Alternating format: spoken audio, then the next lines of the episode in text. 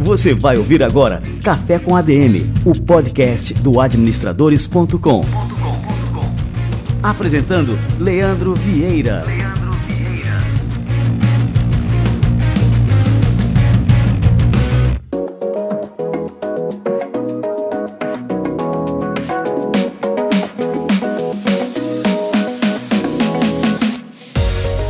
galera, está no ar mais um Café com a DM, a sua dose de cafeína nos negócios. Estamos começando o nosso episódio número 224.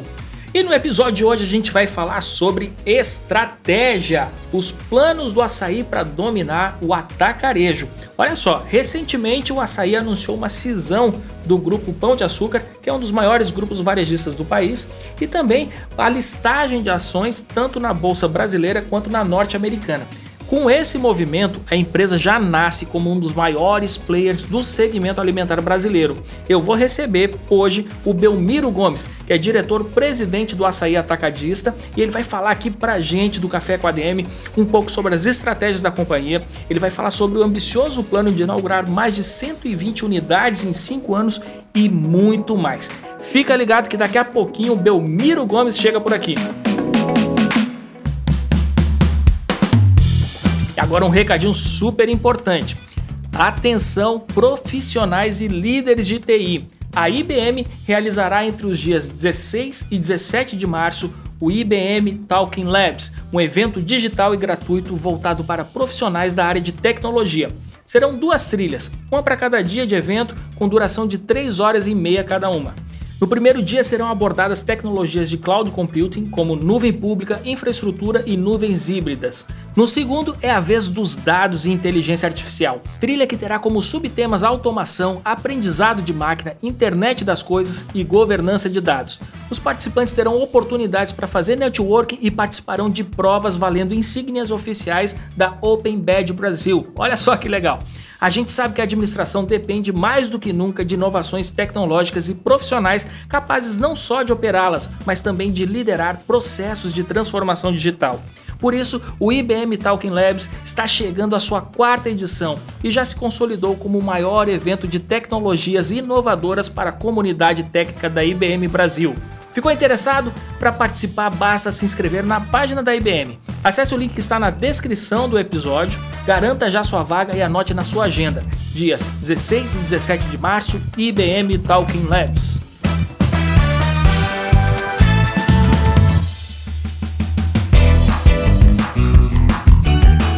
Show de bola! Olha só, e você que não está inscrito ainda no nosso canal do Telegram, não perde tempo. Telegram é melhor que o WhatsApp. Se liga, porque a gente está divulgando lá todos os dias conteúdos exclusivos sobre administração, negócios, empreendedorismo. Tem aulas, tem vídeos, tem e-books, tem um monte de coisa. Só coisa boa para quem faz parte do nosso canal do Telegram. Entra lá, telegram.administradores.com. Aí você já vai direto para uma página que vai te levar para o nosso canal do Telegram. Simbora, galera! Belmiro Gomes chegando por aqui.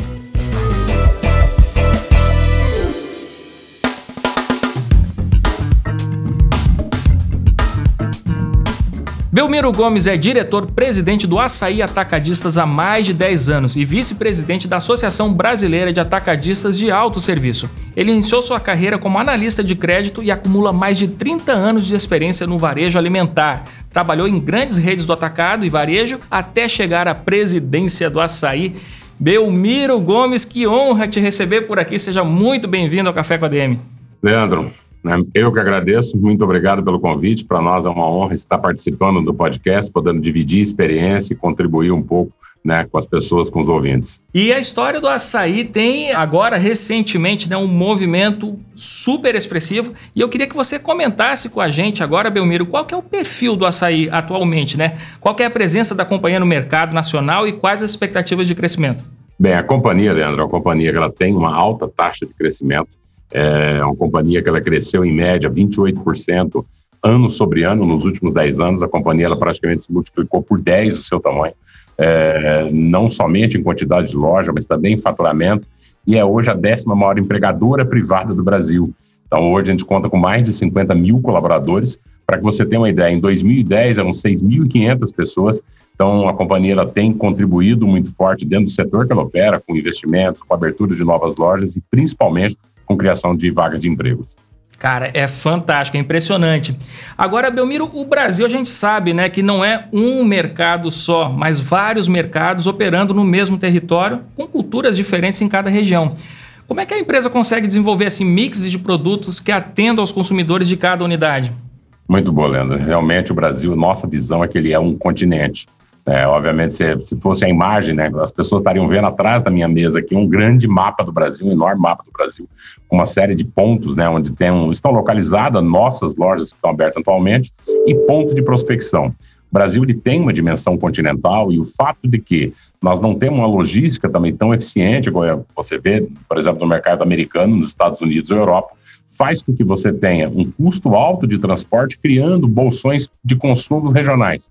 Então, além das diferenças culturais, isso é de conhecimento de todos nós brasileiros, que existe de cada região, você também tem diferenças econômicas, diferenças de preferência por marcas de produto, uma força muito grande de produtos regionais, fazendo com que cada quase que estado do Brasil, e muitas vezes até mesmo dentro do, do, de um estado, você tenha comportamentos muito diferentes do consumidor. Se tem diferente comportamento do consumidor e mesmo do público, pessoa jurídica, que é um público que nós atendemos, também quem está atendendo esse público precisa se adaptar a cada mercado onde está inserido. A empresa vem trabalhando muito forte nos últimos anos, não para levar um modelo pronto, por exemplo, de São Paulo para outras regiões, mas ver qual é a necessidade daquela população e se adaptar àquele mercado. É impressionante, eu imagino a complexidade que deve ser essa operação, né, Belmiro? Para que você tenha uma ideia, nós temos lojas em Boa Vista, Roraima, lojas em Manaus, lojas em Belém, temos loja aqui dentro da Grande São Paulo, dentro do Rio de Janeiro, então, o tempo, por exemplo, de compra antecipada de um produto para a região, para o extremo norte do Brasil, chega a ser de quase 40 dias antecipado. Então, obviamente que a gestão de uma operação pela cadeia de abastecimento, ela gera uma enorme complexidade. A gente tem tido um sucesso, boa parte desse crescimento do açaí, para que você tenha uma ideia, a companhia ela tinha faturado aproximadamente 3 bilhões de reais né, no ano de 2010, 2020 aproximadamente entre 39 e 40 bilhões, então, ou seja, para manter essa taxa de crescimento operando em 23 estados e o Distrito Federal, que é a nossa presença atualmente, foi necessário se adaptar muito, muito, muito para estar aderente ao perfil de cada região. Ô Belmiro, e agora com esse período né, de pandemia, né, como é que o açaí se organizou para enfrentar né, toda essa pandemia, tanto do ponto de vista do mercado, quanto também, né, levando em consideração que vocês têm um quadro imenso de colaboradores, é, quais foram as medidas né, que vocês tomaram para protegê-los e também a própria comunidade? Leandro, foi né, 2020, né, a, a palavra né, que tem mais sido usada é a palavra desafiador, mas é difícil numa única palavra você sintetizar, seja os movimentos que foram feitos pela companhia e principalmente, né, cada vez que eu tenho oportunidade de falar, é de agradecer principalmente o pessoal da linha de frente. Né? No meu caso, eu não parei de vir para o escritório, vim todo dia, é, mas nós temos as pessoas que estão na loja. É, a grande preocupação desde o início foi manter uma balança de equilíbrio né, entre a essencialidade do nosso serviço, que é a venda de alimentos, é, com a segurança das pessoas, colaboradores e clientes.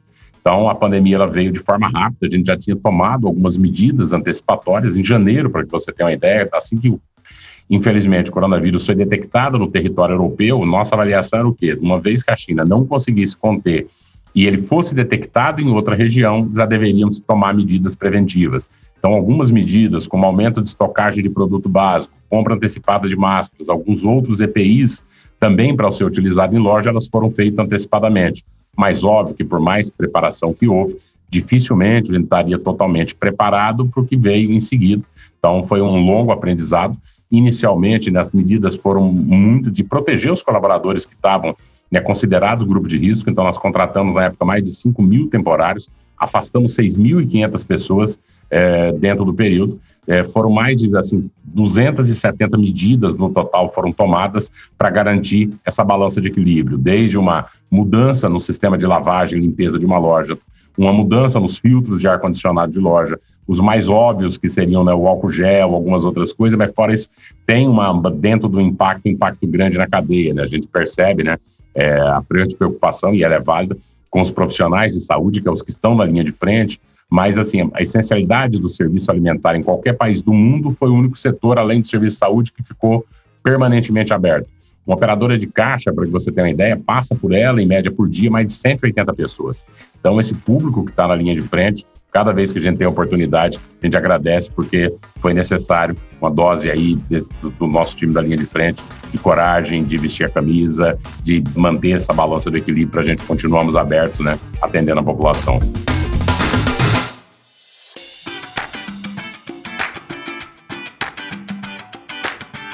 Assim, achei interessante que você citou que vocês já começaram a tomar essas medidas lá em janeiro. Quando começou essa história lá em Wuhan, na China, era de otimismo. Não, essa coisa vai ficar só por lá, não vai escapar e tal. É até uma lição para os ouvintes do Café com ADM, né? A gente tem que sempre que se preparar para o pior cenário, né, Belmiro? Então, não adianta ficar contando só com a esperança, com o otimismo, né? A gente tem que tomar medidas realmente preventivas. Sim, as medidas principalmente, né, que foram, no nosso caso, foi principalmente a aquisição de máscaras, EPI e um reforço no estoque da alimentação básica, né, ela veio porque assim que iniciou, né, até a gente fez um exercício de olhar, né, um grande jornal no Estadão, ele tem as matérias de 1918, 1919, e no fim, né, você tem um mundo muito mais conectado, né, um mundo que Torcíamos, obviamente, que a China conseguisse conter, igual ela conteve o outro, o primeiro coronavírus, mas caso fosse detectado em outro continente ou território, sabia-se do risco. Né? Então, infelizmente, algumas medidas a gente tomou esperando que não fosse necessário colocar em prática, mas foi isso também que garantiu né, dentro da nossa operação, manter essa balança de equilíbrio, de cuidar das pessoas, cuidar com os clientes, aprender. No período inicial, você teve quase que uma anomia né, em termos de liderança, né? então você teve medidas muito diferentes para cada região do Brasil. Nós chegamos a ter cenário em que você podia ter uma pessoa por metro quadrado dentro de uma área de venda de loja e tinha cidade que você tinha que ter uma pessoa para cada 100 metros quadrados. Então, foi um período aí de extremo, extremo, extremo aprendizado. Belmiro, uma coisa me chamou a atenção, né? É, você falou a respeito do crescimento de vocês, e é um crescimento muito robusto e mesmo em períodos de crise, né? Que a gente teve aqui nos últimos seis anos, é, a gente passou pelo menos por duas crises severas, né? E o crescimento que você comentou, né? O crescimento anual composto foi de 28%. É, e além disso, né, o açaí está entre as 20 empresas com maior faturamento do Brasil. Quais são as estratégias assim para manter um crescimento constante dessa maneira? Tem razão, Leandro. É, em 2019, a Açaí foi a 17 maior companhia em faturamento no Brasil. 2020, a gente acredita que tenha ficado entre as 15 maiores empresas do país em faturamento, além de ser o décimo maior empregador privado hoje do Brasil. Essa taxa de crescimento, ela vem num movimento que acontece no Brasil inteiro, não somente com a açaí, mas com o nosso canal, que ele é conhecido como atacarejo ou atacado de autosserviço, é, esse canal hoje, para que você tenha uma ideia, ele é, tem a maior taxa de penetração de abastecimento nos domicílios brasileiros. É hoje o canal responsável pela maior parte da alimentação. Ele hoje está presente atendendo o segmento como um todo, 62% dos domicílios. E o que, que, explica essa alta taxa de crescimento, do qual nós temos sido a empresa que mais tem crescido e puxado muito desse crescimento? É, um equilíbrio entre uma melhoria numa experiência de compra para o cliente aliada a preço baixo. Nós trabalhamos com custos operacionais muito baixos. Parte desse custo é obtido porque quem conhece uma loja, principalmente as novas lojas de atacado, vai ver que a estocagem do produto é direto em loja. O fornecedor, os fabricantes entregam diretamente nas nossas lojas. A gente corta uma etapa da, da cadeia de distribuição, que seria o centro logístico, otimiza o giro de estoque. Com isso, e além de outras medidas, você consegue ter um custo operacional baixo. Para que você tenha uma ideia, nós operamos com custos totais no parque nosso de lojas maduras abaixo de 9% é, da venda bruta. Com esse nível de custo, você pode operar com uma margem mais baixa, tornando né, ainda a operação sendo lucrativa e ofertar preço baixo. Então, o setor ele vem crescendo cada vez mais. Você tem uma migração muito forte de famílias, de consumidor final, fazendo sua compra abastecedora. Para que você tenha uma ideia, né, essa economia ela gira em torno de 15% em relação a canais tradicionais de varejo. Né? E na vida é aquela história: o dinheiro que você tem não é o que você ganha, você guarda. É verdade. Então, 15% na compra mensal para boa parte da população brasileira, principalmente do alimentar, é algo muito representativo. E o açaí ele vem conseguindo sustentar esse plano de expansão apenas com a sua própria geração de caixa, né? É, vocês esperam manter esse ritmo de crescimento mesmo após a, a cisão com o Grupo Pão de Açúcar, né? Sim, é um detalhe da companhia que, embora nós sejamos, né, até os próximos dias, né, a decisão está tá bem, ela foi aprovada pelo Conselho de Acionistas no final do ano passado, vai se materializar nos próximos dias dentro da Bolsa de Valores, dentro da B3. É, então, a Açaí era uma subsidiária do Grupo Pão de Açúcar. Mas como operava em outro setor, era uma empresa praticamente autônoma na boa parte dos processos, e o que fez esse crescimento foi uma geração de caixa feito pelo próprio negócio. Então, o GPA fez a compra do açaí em 2008, comprou uma parte da empresa, em 2010 ele adquire o restante das cotas, e de lá para cá, né, o próprio crescimento, o próprio resultado e a geração de caixa obtido dentro da operação é o que tem sustentado o plano de investimento. Para que você tenha uma ideia, era uma empresa que foi adquirida com 14 lojas e hoje tem 184 lojas. Então, passou por um período, principalmente a partir de 2011, de transformação do modelo de loja. Cada loja ela requer um investimento em média de 55 milhões de reais. Então, pela quantidade de lojas, dá para ver o quanto foi investido. Todo o caixa gerado pela companhia foi reinvestido no que a gente chama em três pilares. Um, o próprio crescimento orgânico, se autofinanciar. Dois, competitividade e preço. E três, que foi de melhoria, de capacitação, principalmente do nosso time de linha de frente, do nosso quadro de colaboradores. Quais seriam, né? Quais serão as vantagens do processo de listagem na bolsa, né? O que, que isso vai trazer é, tanto para a companhia, né, quanto para os investidores? Acho que as principais vantagens, né, nessa medida, quando o açaí cresce, ele acabou se tornando maior do que o próprio GPA. Então, a gente ainda não vai falar ainda sobre os números. Se olhar para 2020, a gente já tem uma diferença de faturamento quase 20% acima do próprio GPA.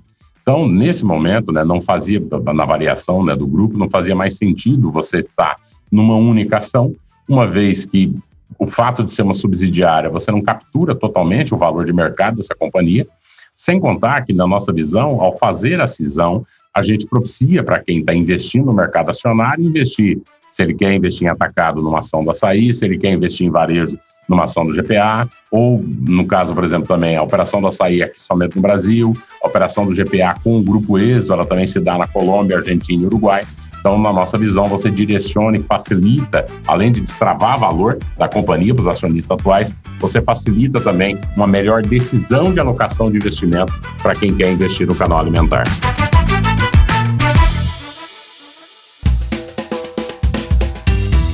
Ô, Belmiro, uma coisa que me despertou aqui a curiosidade é que assim, a eficiência operacional é o sonho de toda empresa varejista, seja ela pequena ou grande, né? E você tem décadas de experiência né, comandando operações de alta complexidade, como a gente comentou aqui, né, em um país tão grande, diverso e complexo como o Brasil.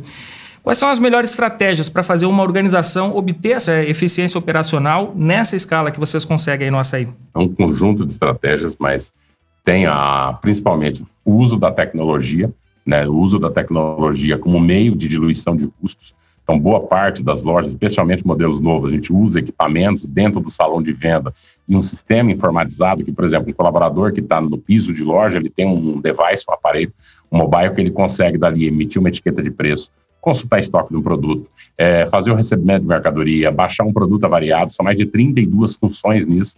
Esse sistema ele monitora o nível de ruptura de exposição dado que a gente recebe mercadoria direto do fornecedor, o risco de ruptura é muito mais aumentado no nosso negócio, que não tem um centro de distribuição para exportar.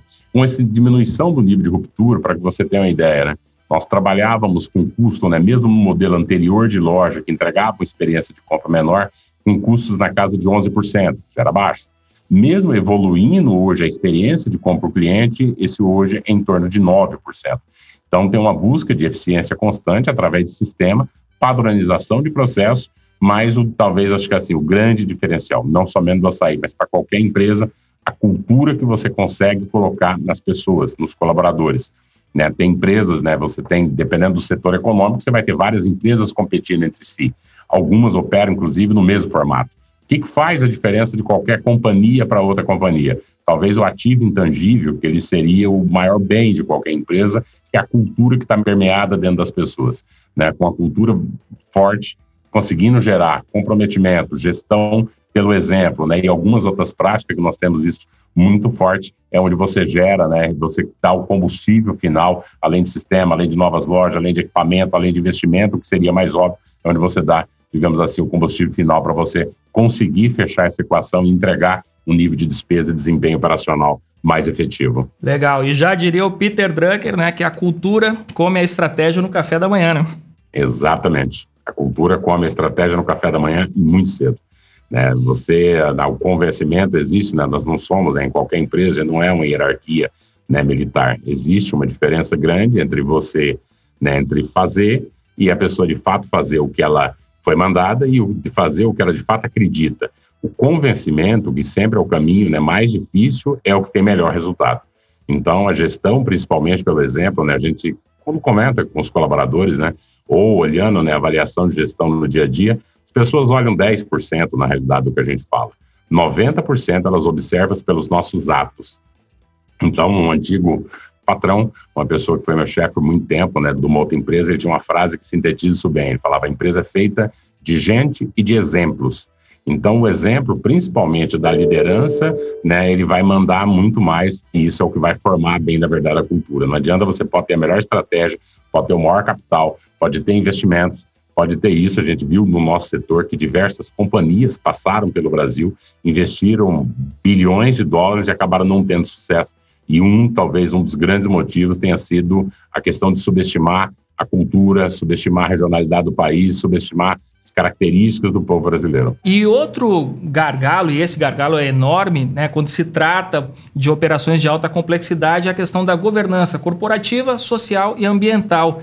É, eu gostaria que você explicasse como que o Açaí trabalha esse tripé organizacional e qual é a importância dessa estrutura para que a empresa se mantenha sustentável em todos os aspectos. É, esse tema, né, acho que ele tem, isso está não somente né, hoje, talvez ele tenha ganhado mais relevância, esteja mais na pauta, mas dado que nós saímos para a expansão, né, alguns anos atrás, então algumas coisas até da nossa operação nos surpreende.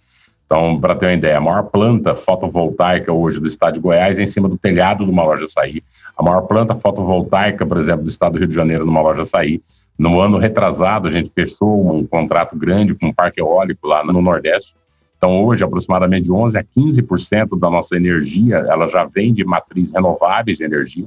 Né? Embora o Brasil ainda tenha uma dependência muito grande né, do seu parque hidrelétrico, a gente tem rios caudalosos, facilita ter essa matriz, mas assim, o que a gente vê daqui para frente é um cenário que ele vai mudar para estar tá em sintonia com o restante do mundo. O tema de sustentabilidade, ele ganha cada vez mais relevância, não somente na questão ambiental, você tem hoje né, movimentos sociais, sejam de fundos da própria sociedade, que cobre e exige posicionamento das empresas. Então, dentro dessa nova realidade, dentro desse cenário, né? Acho que esse é um tema que ganhou muita relevância, vai ganhar, vai ser um diferencial, né? Não somente a questão ambiental, mas próprias questões de diversidades também, que estão hoje muito em evidência. É, isso tem sido né, um foco muito forte. Nosso controlador é um grupo francês. Dentro da França, as questões sejam até mais evoluídas do que aqui ainda no Brasil. Então, temas que hoje estão chegando com preocupação, a gente já tem ali no radar há bastante tempo seja ligado a questões ligadas a desmatamento, a uma série de outras iniciativas.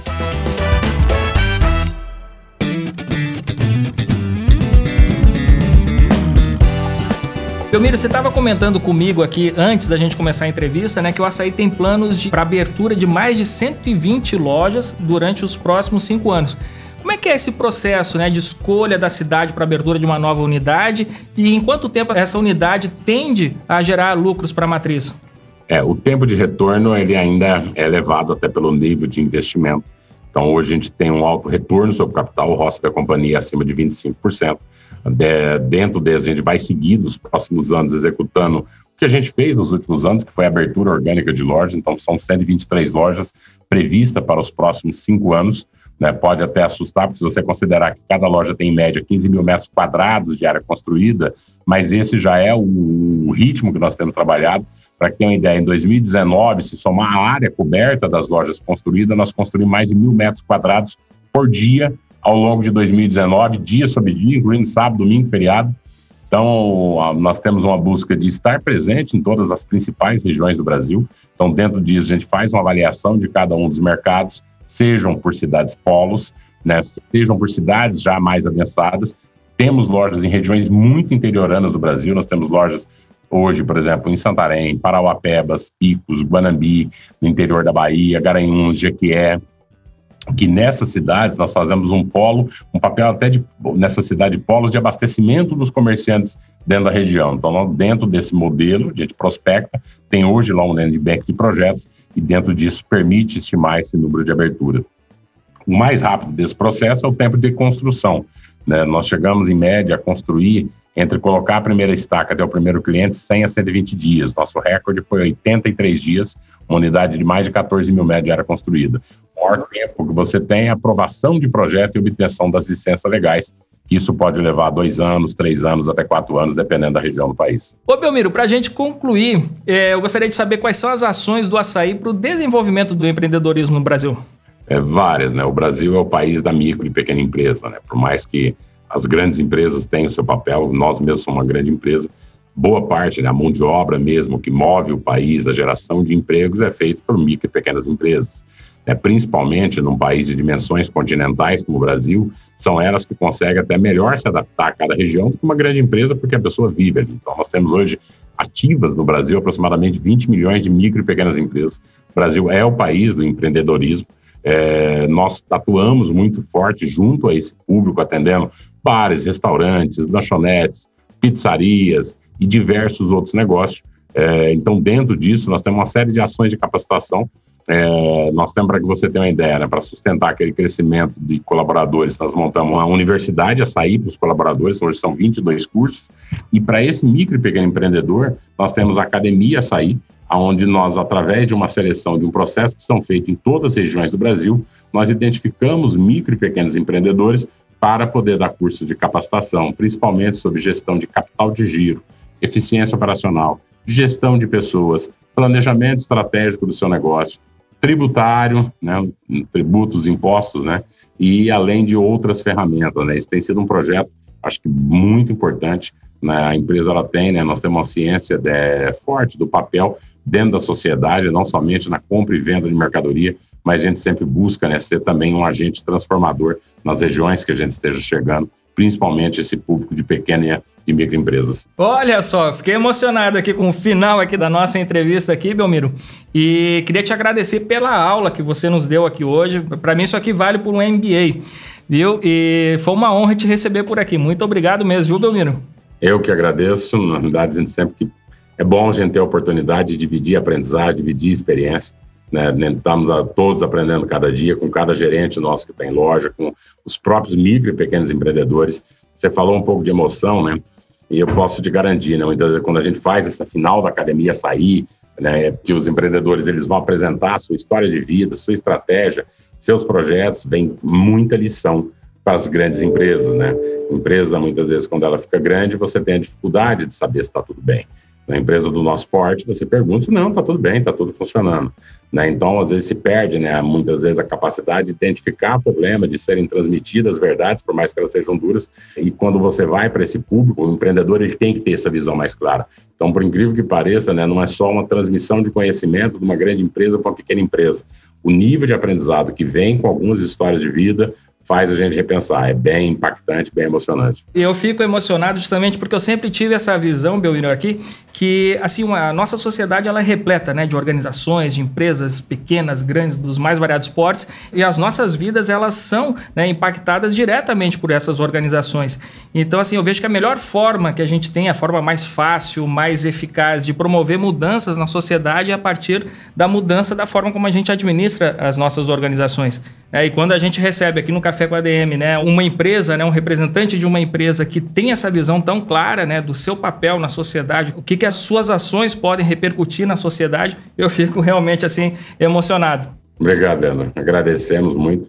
Acho que um pouco da trajetória de vida também leva a isso. Então, e o próprio crescimento, né? O fato de estarmos entrando em cidades novas, cidades que muitas vezes não tinha nenhuma operação de atacado, o orgulho de ver aquela população né, em alguns casos, né, a gente já teve situações interioranas que entra uma operação, nós trabalhamos praticamente com a mesma margem em todos os estados, dependendo se tem um nível concorrencial ou um menor nível concorrencial.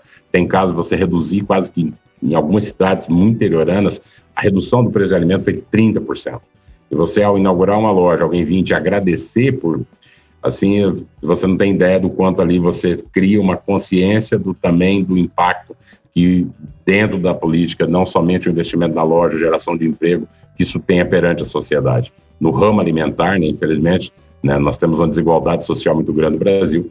Você tem na maior parte da população com nível de renda muito baixo, onde você olha a importância da cesta alimentar, uma redução de 15%, 20%, 30% é o que vai muitas vezes garantir a compra de outros bens, garantir acesso a alguns outros tipos de serviço, inclusive, em alguns casos, até a melhoria né, na qualidade né, dos produtos que essa pessoa consome. Então, isso, de fato, nos emociona muito e aí gera cada vez mais, reforça a conscientização do papel da empresa.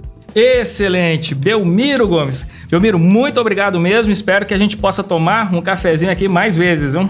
Muito obrigado. Mais uma vez, obrigado pelo convite. Prazer conversar e esperamos que seja proveitoso para quem nos ouvir, Leandro. Valeu.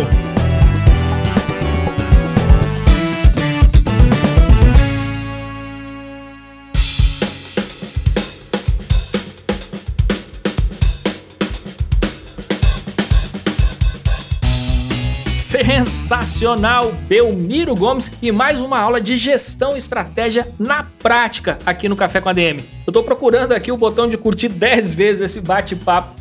E você, o que, que você achou? Eu tenho certeza que você curtiu e agora eu tenho uma novidade. Eu preparei um link encurtado desse episódio para você compartilhar com seus amigos. Seguinte, é o link adm.to barra café com ADM 224. É o número aqui do episódio tudo junto, sem acento, adm.to barra café com ADM 224. Só mandar pelo WhatsApp, pelo Telegram, por e-mail, por rede social, por onde você quiser. Compartilha com seus amigos que vão tirar proveito desse conteúdo que hoje foi espetacular.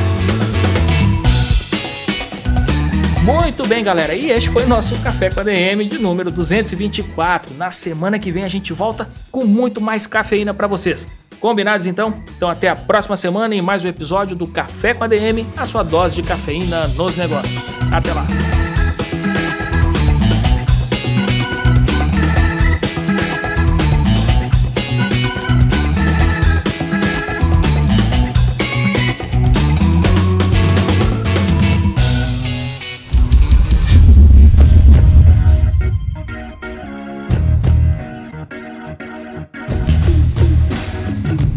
Você ouviu Café com ADM, o podcast do administradores.com.